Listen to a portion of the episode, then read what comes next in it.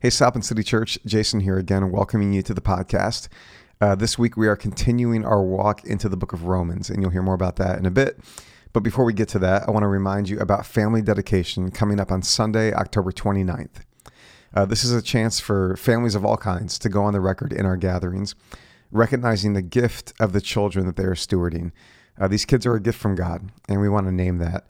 We also want to name our commitment to helping these kids know the love of God and uh, to recognize the opportunity to know and follow Jesus.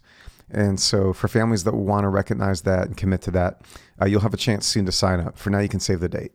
It's a good date for the rest of us, though, too. For all of us who might be in the gathering, uh, to show up and recognize that we're a part of that story, that we are here to support these families and walk with them, whether it's like volunteering for kids' ministry or walking with parents. Uh, we want to be the kind of church that walks with families really well. So that's coming up. Uh, keep an eye out for that. Uh, as always, if you want to support South City Church financially, it makes a huge difference. Uh, thank you for doing that. Uh, we don't take it lightly, and we couldn't do this without you. And so, if you want to give, just go to southbendcitychurch.com/give. You can make a one-time gift, or you can set up a recurring donation. And uh, everything you give uh, helps us be who we are and do what we are called to do. Uh, now let's turn to the next week in our teaching on Romans. Uh, if you're listening to this after the fact or not in the area, you might not know. Uh, but uh, Notre Dame and Ohio State just had a game the night before, and it was a very uh, emotional experience for a lot of South Bend people, uh, including me. And you'll hear that at the beginning of the teaching. But that being said, we hope that this helps you work work further into the Book of Romans that we are studying together in this season. Thank you, Katie. good morning. Like Katie said, people call me Jay. My name's Jason, but I'll know we're friends if you call me Jay. Uh, we're honored that you're here. Uh, later in our gathering, we'll come to what is really kind of the centerpiece of our practice, which is the Eucharist. Uh, this is the meal that Jesus gives us to share with one another, to welcome one another in the name of Jesus. It can be a place of healing, of love, of sustenance, of meeting God and meeting one another. And I feel like you might share with me the feeling that today we need that because of last night's game. I um, had the dubious privilege of attending the game with my Ohio State fan of a father, thinking that he would be disabused of his wrong ways at that game. And until about one second before the end of the game, I thought that was going to happen. And then, like right in front of me, I watched us put 10 guys in the field when we could have had 11 and lose the game. So, anyway, here we are. Let's have church. Uh, the Eucharist will be good for all of us today. Uh, in all seriousness, this meal is sacred for us and it meets our whole humanity. And you are welcome to bring your whole humanity to it, whatever you're feeling, whatever story you've walked in here with today. Uh, the Eucharist for us is a place where anybody who wants to be at the table with Jesus is radically welcome here. And so that's the only question for you is if you want to be at the table with Jesus. And it could be that you want to be there even though you're not sure what you think about him entirely or what you believe today or, or Maybe you're not proud of the life that you've lived in the last week, or maybe you are. it doesn't really matter. If you want to be at the table with Jesus, uh, it is our sacred honor to welcome you there in his name. And so when we get to that point, it's always nice to know how we approach in case you haven't been with us for that before. So a little later in the gathering, uh, it'll be really obvious that this is happening. And I'm going to invite those who are going to serve you to come join me up here, and I'll serve them. And then when that's happened, they'll go take their places, and they'll be at these three tables in the corners on the main level. We'll have somebody upstairs in the mezzanine. And uh, then, when they're in their place, if you like, you're just welcome to get up out of your seat to go to one of those tables. And when you get there, you can simply hold out your hand. You don't have to take anything at Jesus' table because he freely gives. And when you hold out your hand, somebody's going to put a piece of bread in your hand. It's gluten free, nut free, dairy free, and soy free. And we kind of laugh at that. But in all seriousness, that's actually very serious for us because we don't feel like you ought to be relegated to some other table if you have some dietary needs. The table's for everyone, and we want everyone there. And so they'll put a piece of bread in your hand and remind you the body of Christ broken for you. Hold on to that for a moment. Don't eat it quite yet. Step over, and somebody will hold out a cup.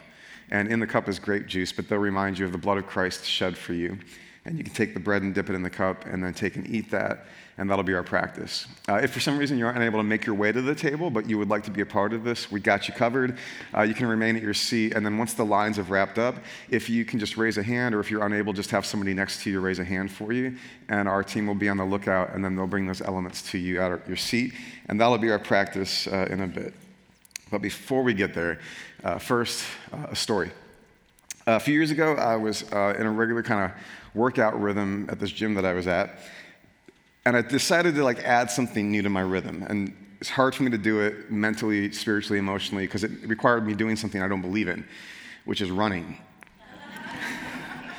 I'm just like not a runner, never been a runner. I don't get it. I don't understand how you're not bored out of your mind when you do it. My legs don't like it. It's just not my thing. But I thought I should try to do it because it seems like everybody who's fit likes to run. And so my idea was because I think treadmills are just the most asinine inventions in the history of the world, and they're just so weird and boring to me. I thought the way that I will trick myself into being a runner is I'll do like a couple of laps outside the building in the parking lot around this place where the gym was. And so this is my plan. And the first day I go out there, I'm brave, I'm like bold, I'm gonna do this thing, I'm gonna take a new step in life. And as I'm running around the building, I get physically attacked by a goose. Did you know that geese will actually attack you? Okay, so you don't need me to show you this image to prove my point, but this is some poor high school golfer that was being attacked by a goose. I found this image online.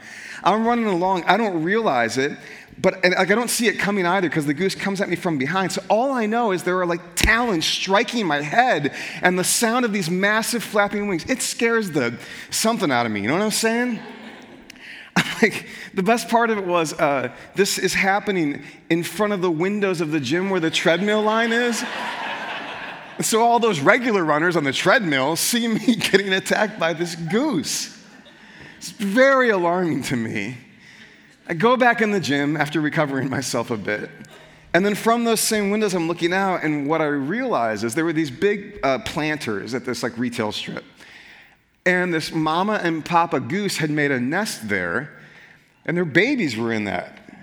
And this was, a, uh, this was a dad goose doing his protective job to defend what was precious for him. Really, to defend the very reason of his existence, really, right? Which is to procreate and make more of those things. I mean, this was a papa goose doing exactly what he was meant to do put up a fight to defend something that was precious for him and mama goose right there, right? I tell you that story because uh, it'll connect a little bit later in what we're going to talk about today. But it reminds us that um, often when, when there's an attack made or when there's a fight that's shown, it's because something really important is at stake.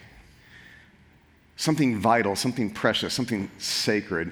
When you, when you sense somebody or something going on the defensive, going on the attack, even, it might be because something really, really precious is at stake.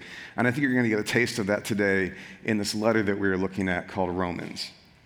So, Romans uh, is something that we just dove into a couple of weeks ago. We're going to be in it for a while. It's a letter written uh, roughly like two or three decades after Jesus. Uh, the writer of it is probably writing from modern day, uh, like Greece or Turkey. I actually forget which one now. It doesn't matter. Don't worry about it. Anyway, uh, but he's writing to a collection of the followers of Jesus in the city of Rome. He's never met them before, but he's sending this letter ahead of him, hoping that later he'll get to visit them. And one thing that we noted in the previous teaching is that these followers of Jesus in Rome are probably undergoing something very peculiar, which goes back to the fact that when the Jesus movement first started, it was uh, almost entirely Jewish followers of Jesus, Jesus himself being Jewish and starting among his people, right? Uh, but then over time, uh, the Christian movement becomes both Jewish believers and Gentile believers.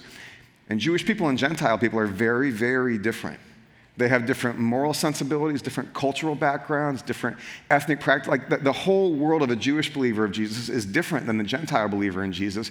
But in the church, they're somehow coming together. In Rome, it's likely that at the beginning of that church, it was majority Jewish followers of Jesus, and they were making room for these Gentile believers to be a part of what they were doing.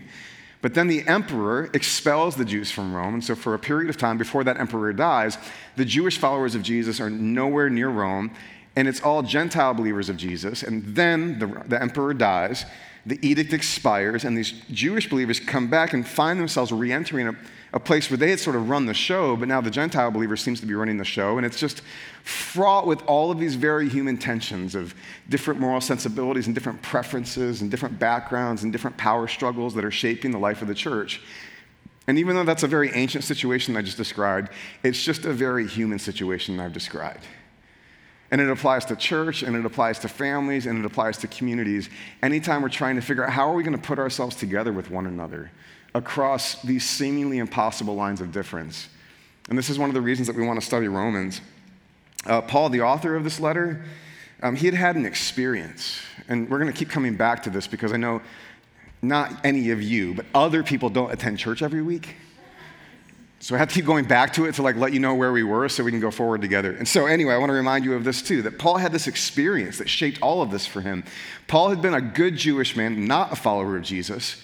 And he saw this Jesus movement as a problem for God's people. It was corrupting God's people, it was threatening their allegiance to God. And so he, in a righteous kind of zeal, was going around the ancient world persecuting the church, trying to stamp this thing out. And then, in the middle of that pursuit on the road to Damascus, he has this mystical encounter with the resurrected Christ who says, Hey, Paul, why are you persecuting me?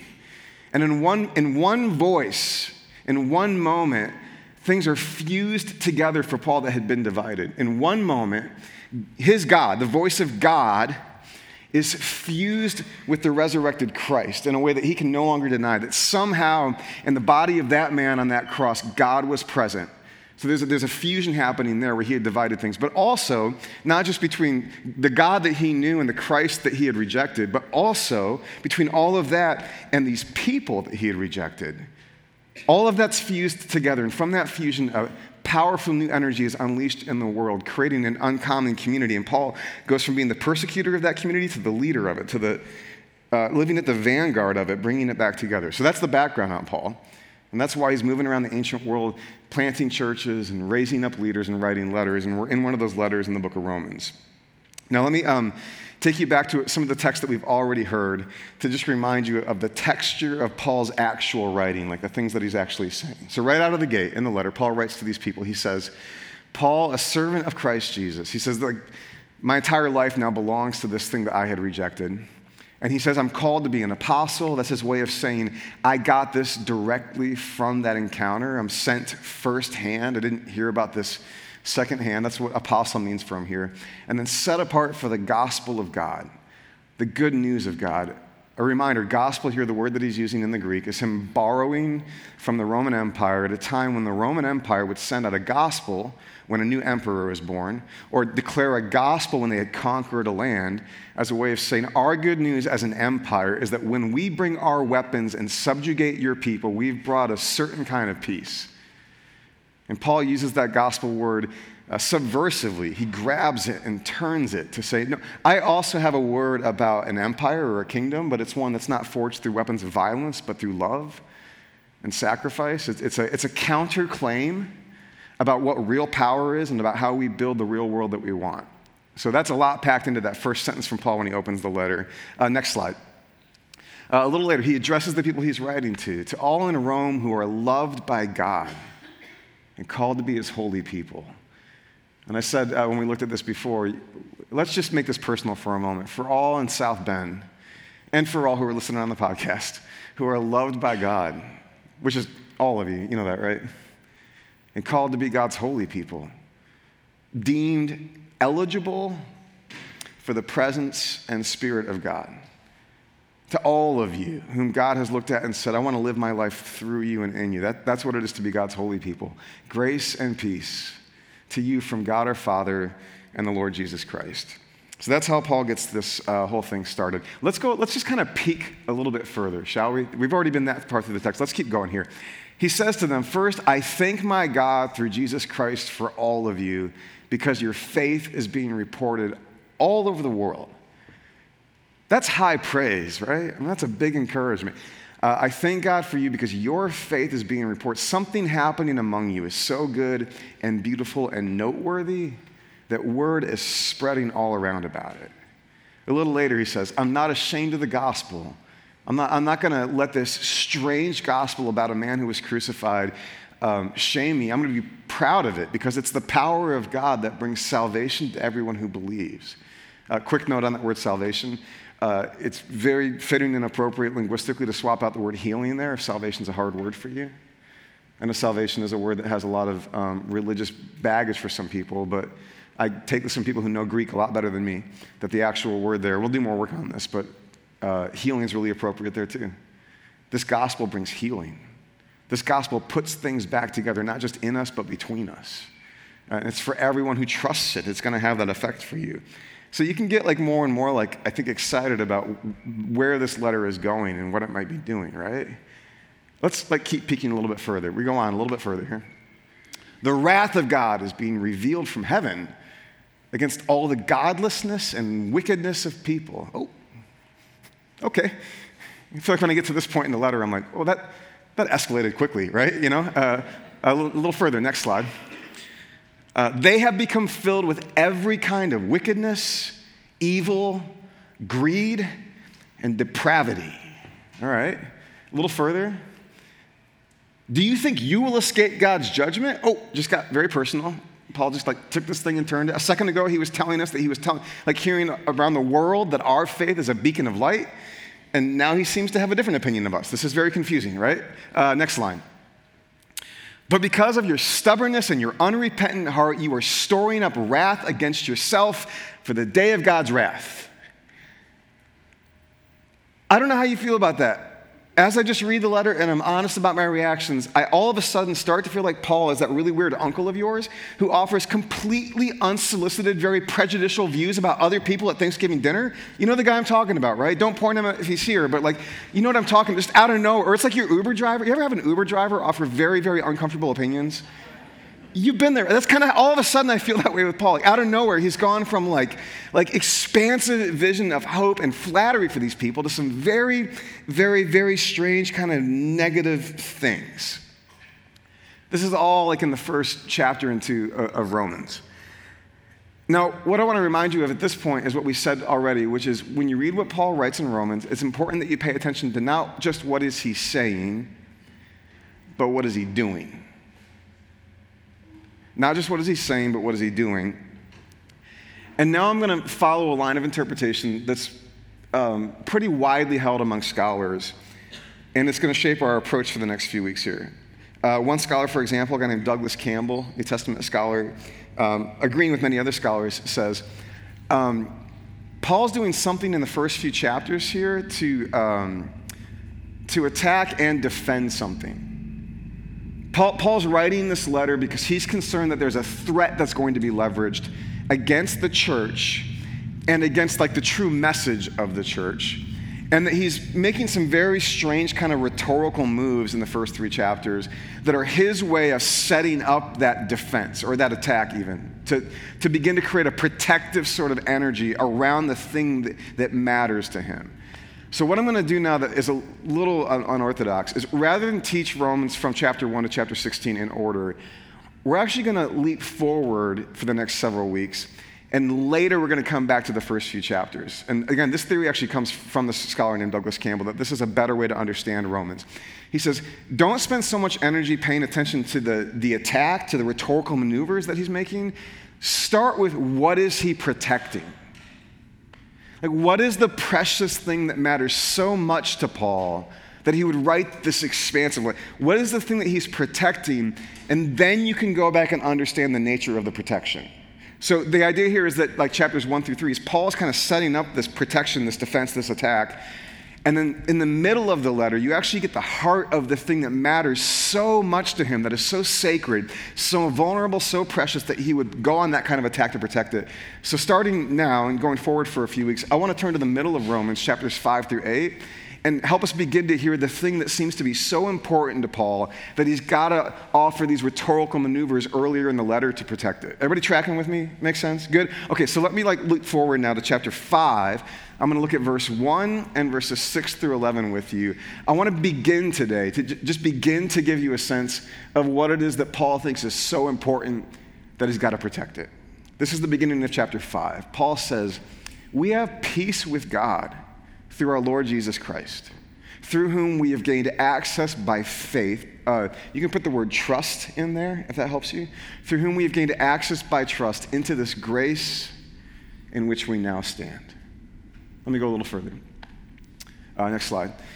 You see, at just the right time, when we were still powerless, Christ died for the ungodly. Very rarely will anyone die for a righteous person, though for a good person, someone might possibly dare to die. But God demonstrates his own love for us in this. While we were still sinners, Christ died for us. Since we've now been justified by his blood, how much more shall we be saved from God's wrath through him? For if while we were God's enemies, we were reconciled to him through the death of his son, how much more, having been reconciled, shall we be saved or healed through his life. Not only is this so, but we also boast in God through our Lord Jesus Christ, through whom we have now received reconciliation.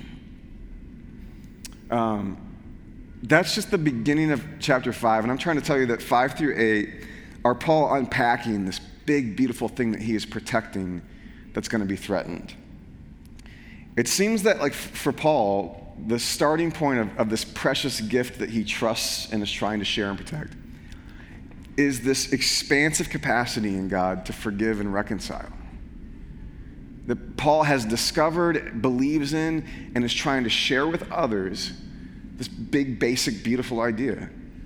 That God has taken it upon God's self to have us in a reconciled relationship where nothing that you have done nothing I have done, or nothing that's happened to you, or nothing that's been said about you, that nothing about you in any way is somehow going to overcome God's capacity and desire to be with you, to be right with you, to be reconciled to you. Like this, this is the starting point of the thing that Paul seems to be really passionate about protecting. Now, if you think about Paul's experience that I've already explained to you, it makes sense to me that he would believe this so deeply. I don't think this is theoretical for him. On the road to Damascus, when Paul had been out there persecuting God's own people, because he thought he had the world so neatly divided between who was in and who was out, and who was worthy and who was unworthy, and who God's people were and who God's people weren't, he thought he had it all right and he had it all wrong. It's almost like in one moment, two things happened. One, he discovered he's like never been more wrong, right? Like, I don't know if you can get more wrong than that. What is actually of God, filled with the presence of God, he's been calling evil and trying to kill quite literally. I don't know if you can get more wrong than that, right? So in that moment, it seems very clear to him like he's never been more wrong. And yet somehow, simultaneously, he discovers he's never been more loved. He's never been more welcome with God. He's never been more embraced. He's never been more desired by God. This is a moment of divine pursuit where God comes after Paul only to include Paul, only to call Paul, only to want Paul to be a part of what God is doing in the world. In one moment, he gets these two big, completely contradictory ideas. He's never been more wrong and he's never been more loved, embraced, desired. And so, of course, he would believe in his bones and want to share with other people this same strange experience. Uh, experience is an important word here.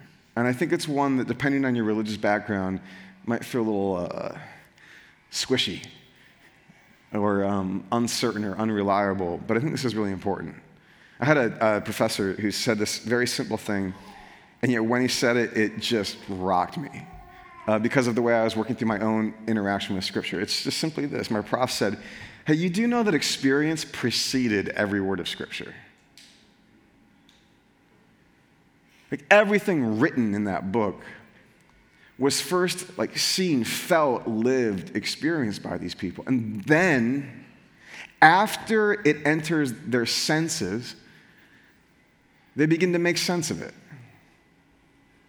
After they experience it, they work it out in these pages. Paul had experienced it, and then in all of his letters, you can hear him working it out for himself and for others. And I say all that because if the thing that Paul is trying to protect so fiercely begins with the idea of radical inclusion and embrace, of utter forgiveness and reconciliation. If that's the thing that he's trying to start with that's so precious to him, then it's important for us to not just have thoughts about it, but to trust our experience of it. If we're going to take this letter seriously as the people in South Bend loved by God, called to be God's holy people right here, it might begin for us too with trusting our experience of inclusion, of embrace. If you've ever had a moment in your life where you know that you've never been so wrong, but you've also never been so loved, if you've ever had a taste of that, just a hint of that, I'm trying to tell you, like, I think you ought to trust that. You got to remember what it felt like in your body, in your emotions. And believe that if Paul knows what he's talking about, if, if he's right, if this is true, and when you tasted it, you were experiencing something right at the heart of the gospel, right at the heart of the good news. Now, in my experience, like walking with people in faith and life and church, when we, begin talking about like the expansiveness of God's grace, the unlimited nature of God's love, the ways that you can't exhaust it or outrun it, when we begin talking about that, people get a little bit uncomfortable. And it's like we have all of these um, scripts in our head, maybe even these voices that we've heard that have taught us to be suspicious of anything that sounds a little bit too expansive or inclusive or freely given. We've been taught to be afraid of anything that sounds a little bit too much like cheap grace or something like that. In fact, sometimes it's even the heresy police that come after people who begin to preach a little too loudly, a little too plainly about the freely given, no strings attached, unreserved love and forgiveness of God. Um, but this is interesting. Um, I don't know if you have been around the heresy police. Um, there's a lot of them on Twitter. Uh, one of the things that happens with these sort of self appointed watchdogs and gatekeepers who are sort of monitoring the world and trying to make sure that you don't trust too much in the forgiveness that's too big and expansive. One of the things that happens is like they will note that Paul has no problem going after false teachers. Paul has no problem getting fierce about it. Those first few sentences that I read to you, like from the letter, where he starts to get pretty, like, uh, pretty gnarly, you know, pretty nasty they'll note that Paul is not afraid to attack heresies and false teachers. And so they'll kind of take that same posture, that same mission, and run with it. But the thing they'll miss, watch this, this is really important. Anytime you find Paul defending the gospel against false teachers, anytime in the New Testament you find Paul defending the gospel against false teachers, it seems to be the case that Paul's saying, no, you've got it too narrow, it's bigger than you think. And today, the heresy watchdogs usually go the other way around and they say, oh, it's not that big, I'm trying to keep it narrow for you. But they, they miss the fact that it seems to be that, like us and our brokenness and our sin nature, that the thing that we actually end up doing is that we make God too small. It's as if we think somehow that if we could create God in the smallness of our own image, in the withholding of our own image, in the fear of our own image, in the grudge keeping, score keeping nature of our own image. It's like we think that if we could create God in that image, then somehow that God's going to be better at keeping us holy.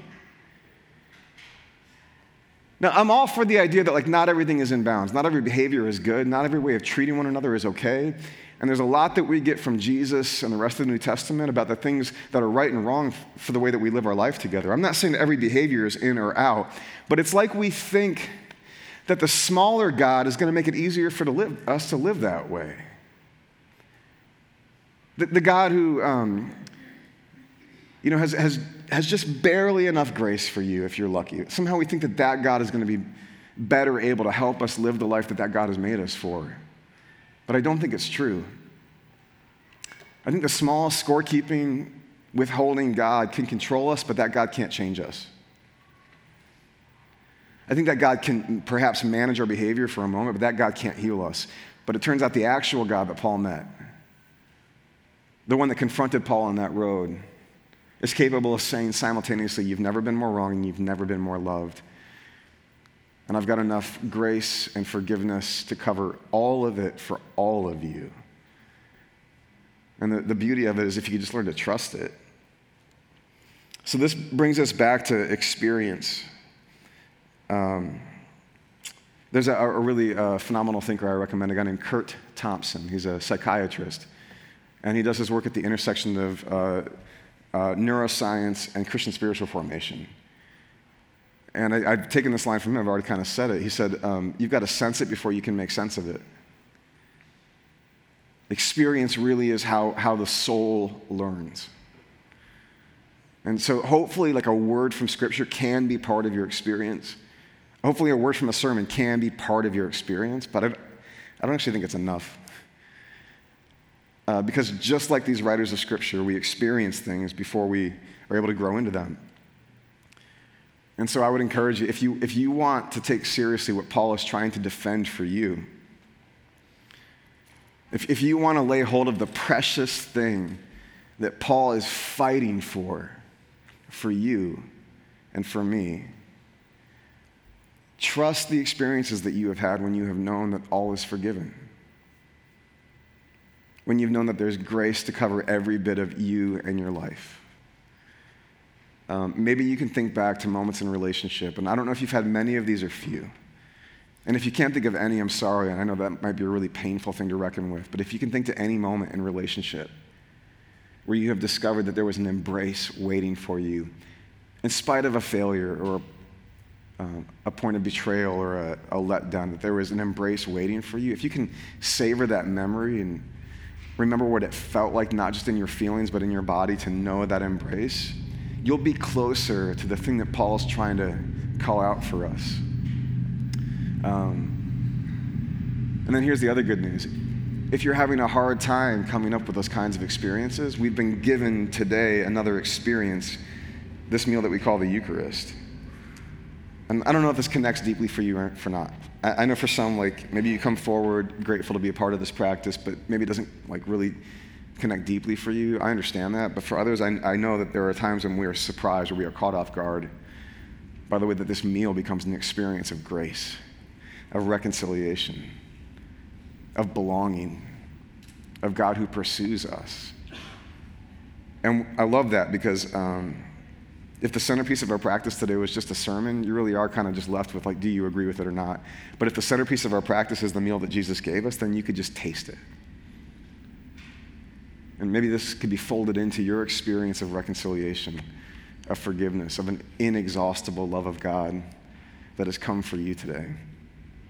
Paul seems to think that this is worth fighting for, worth defending, worth protecting, with the kind of ferocity of a, of a Papa Goose who just knows that he's here to protect this precious lives that depend on him. And Paul seems to think that it's the people of the church that he wants to protect from these lies about the smallness of God. And so, uh, it's my privilege now to prepare us uh, for this table. Um, I'm going to invite those who are going to serve you to come forward and join me up here. And as they do, I want to remind you that on the night that Jesus was betrayed, he took a loaf of bread. And, like, don't miss this. He, he's there in the room with the person that he knows will betray him. And this same Jesus who has shared with us this expansive, reconciling love of God served this meal to the man who would betray him and said, even to him, This is my body broken for you. Take and eat. And later at that same meal, Jesus took the cup and he said, This is the promise of a new faithfulness, of a love that will never be exhausted. Drink and drink deeply of this love. And so, loving God, I pray that these elements would be for us, your life given for us and for the world. I pray that we would taste at this meal reconciliation. I pray that we would taste at this meal your divine embrace. I pray that the love that meets us in this gospel that Paul preached, in this uh, good news meal that we were about to partake in, I pray that this good news would go all the way into our hearts. That it would begin to overcome the fear and the shame and the hiding, all of those frail stances that come from this profound fear that in the end, what we will run into is the limits of your love rather than the endless nature of it. Uh, so thank you for this strange word that comes to us through our brothers and sisters all those years ago in Rome.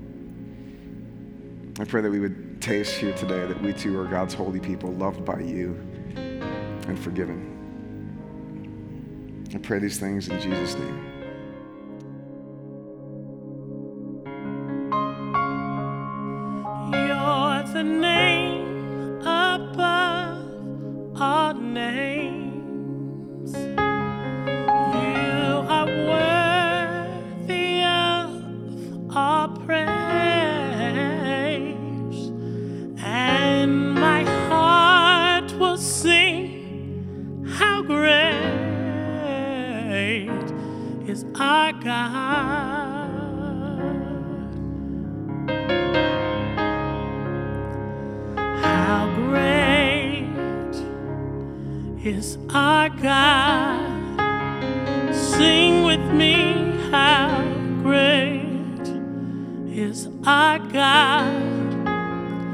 All will see how great, how great is our God.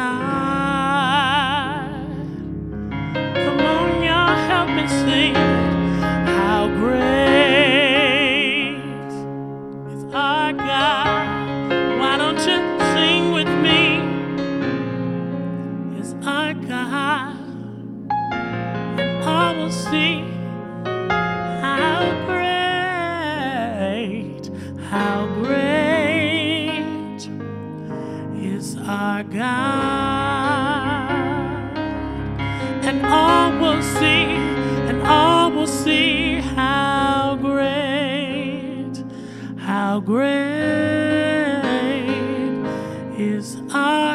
God.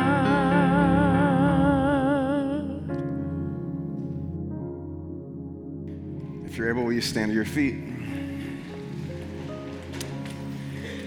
A quick reminder after the 11 a.m. gathering, today's our first uh, experimental play with uh, the open table. And so that'll be happening up in the mezzanine. There's a lift in the lobby over there if stairs are a challenge for you. So if you'd like, you can come back for that. Uh, it's kind of a BYO thing, like bring some food for yourself, maybe some to share. And uh, you don't have to register ahead of time, but it's just a shared meal and a few questions that will help us uh, enjoy some intentional connection and conversation. So if you'd like to, uh, come back for that around, depending on the sermon length, uh, 12, 15, and we'd like to see you up there. That being said, may you know the reconciliation that is yours with God. No matter what you've heard or felt or seen, may you trust what Paul knows, which is that we have been brought to peace with God through Christ.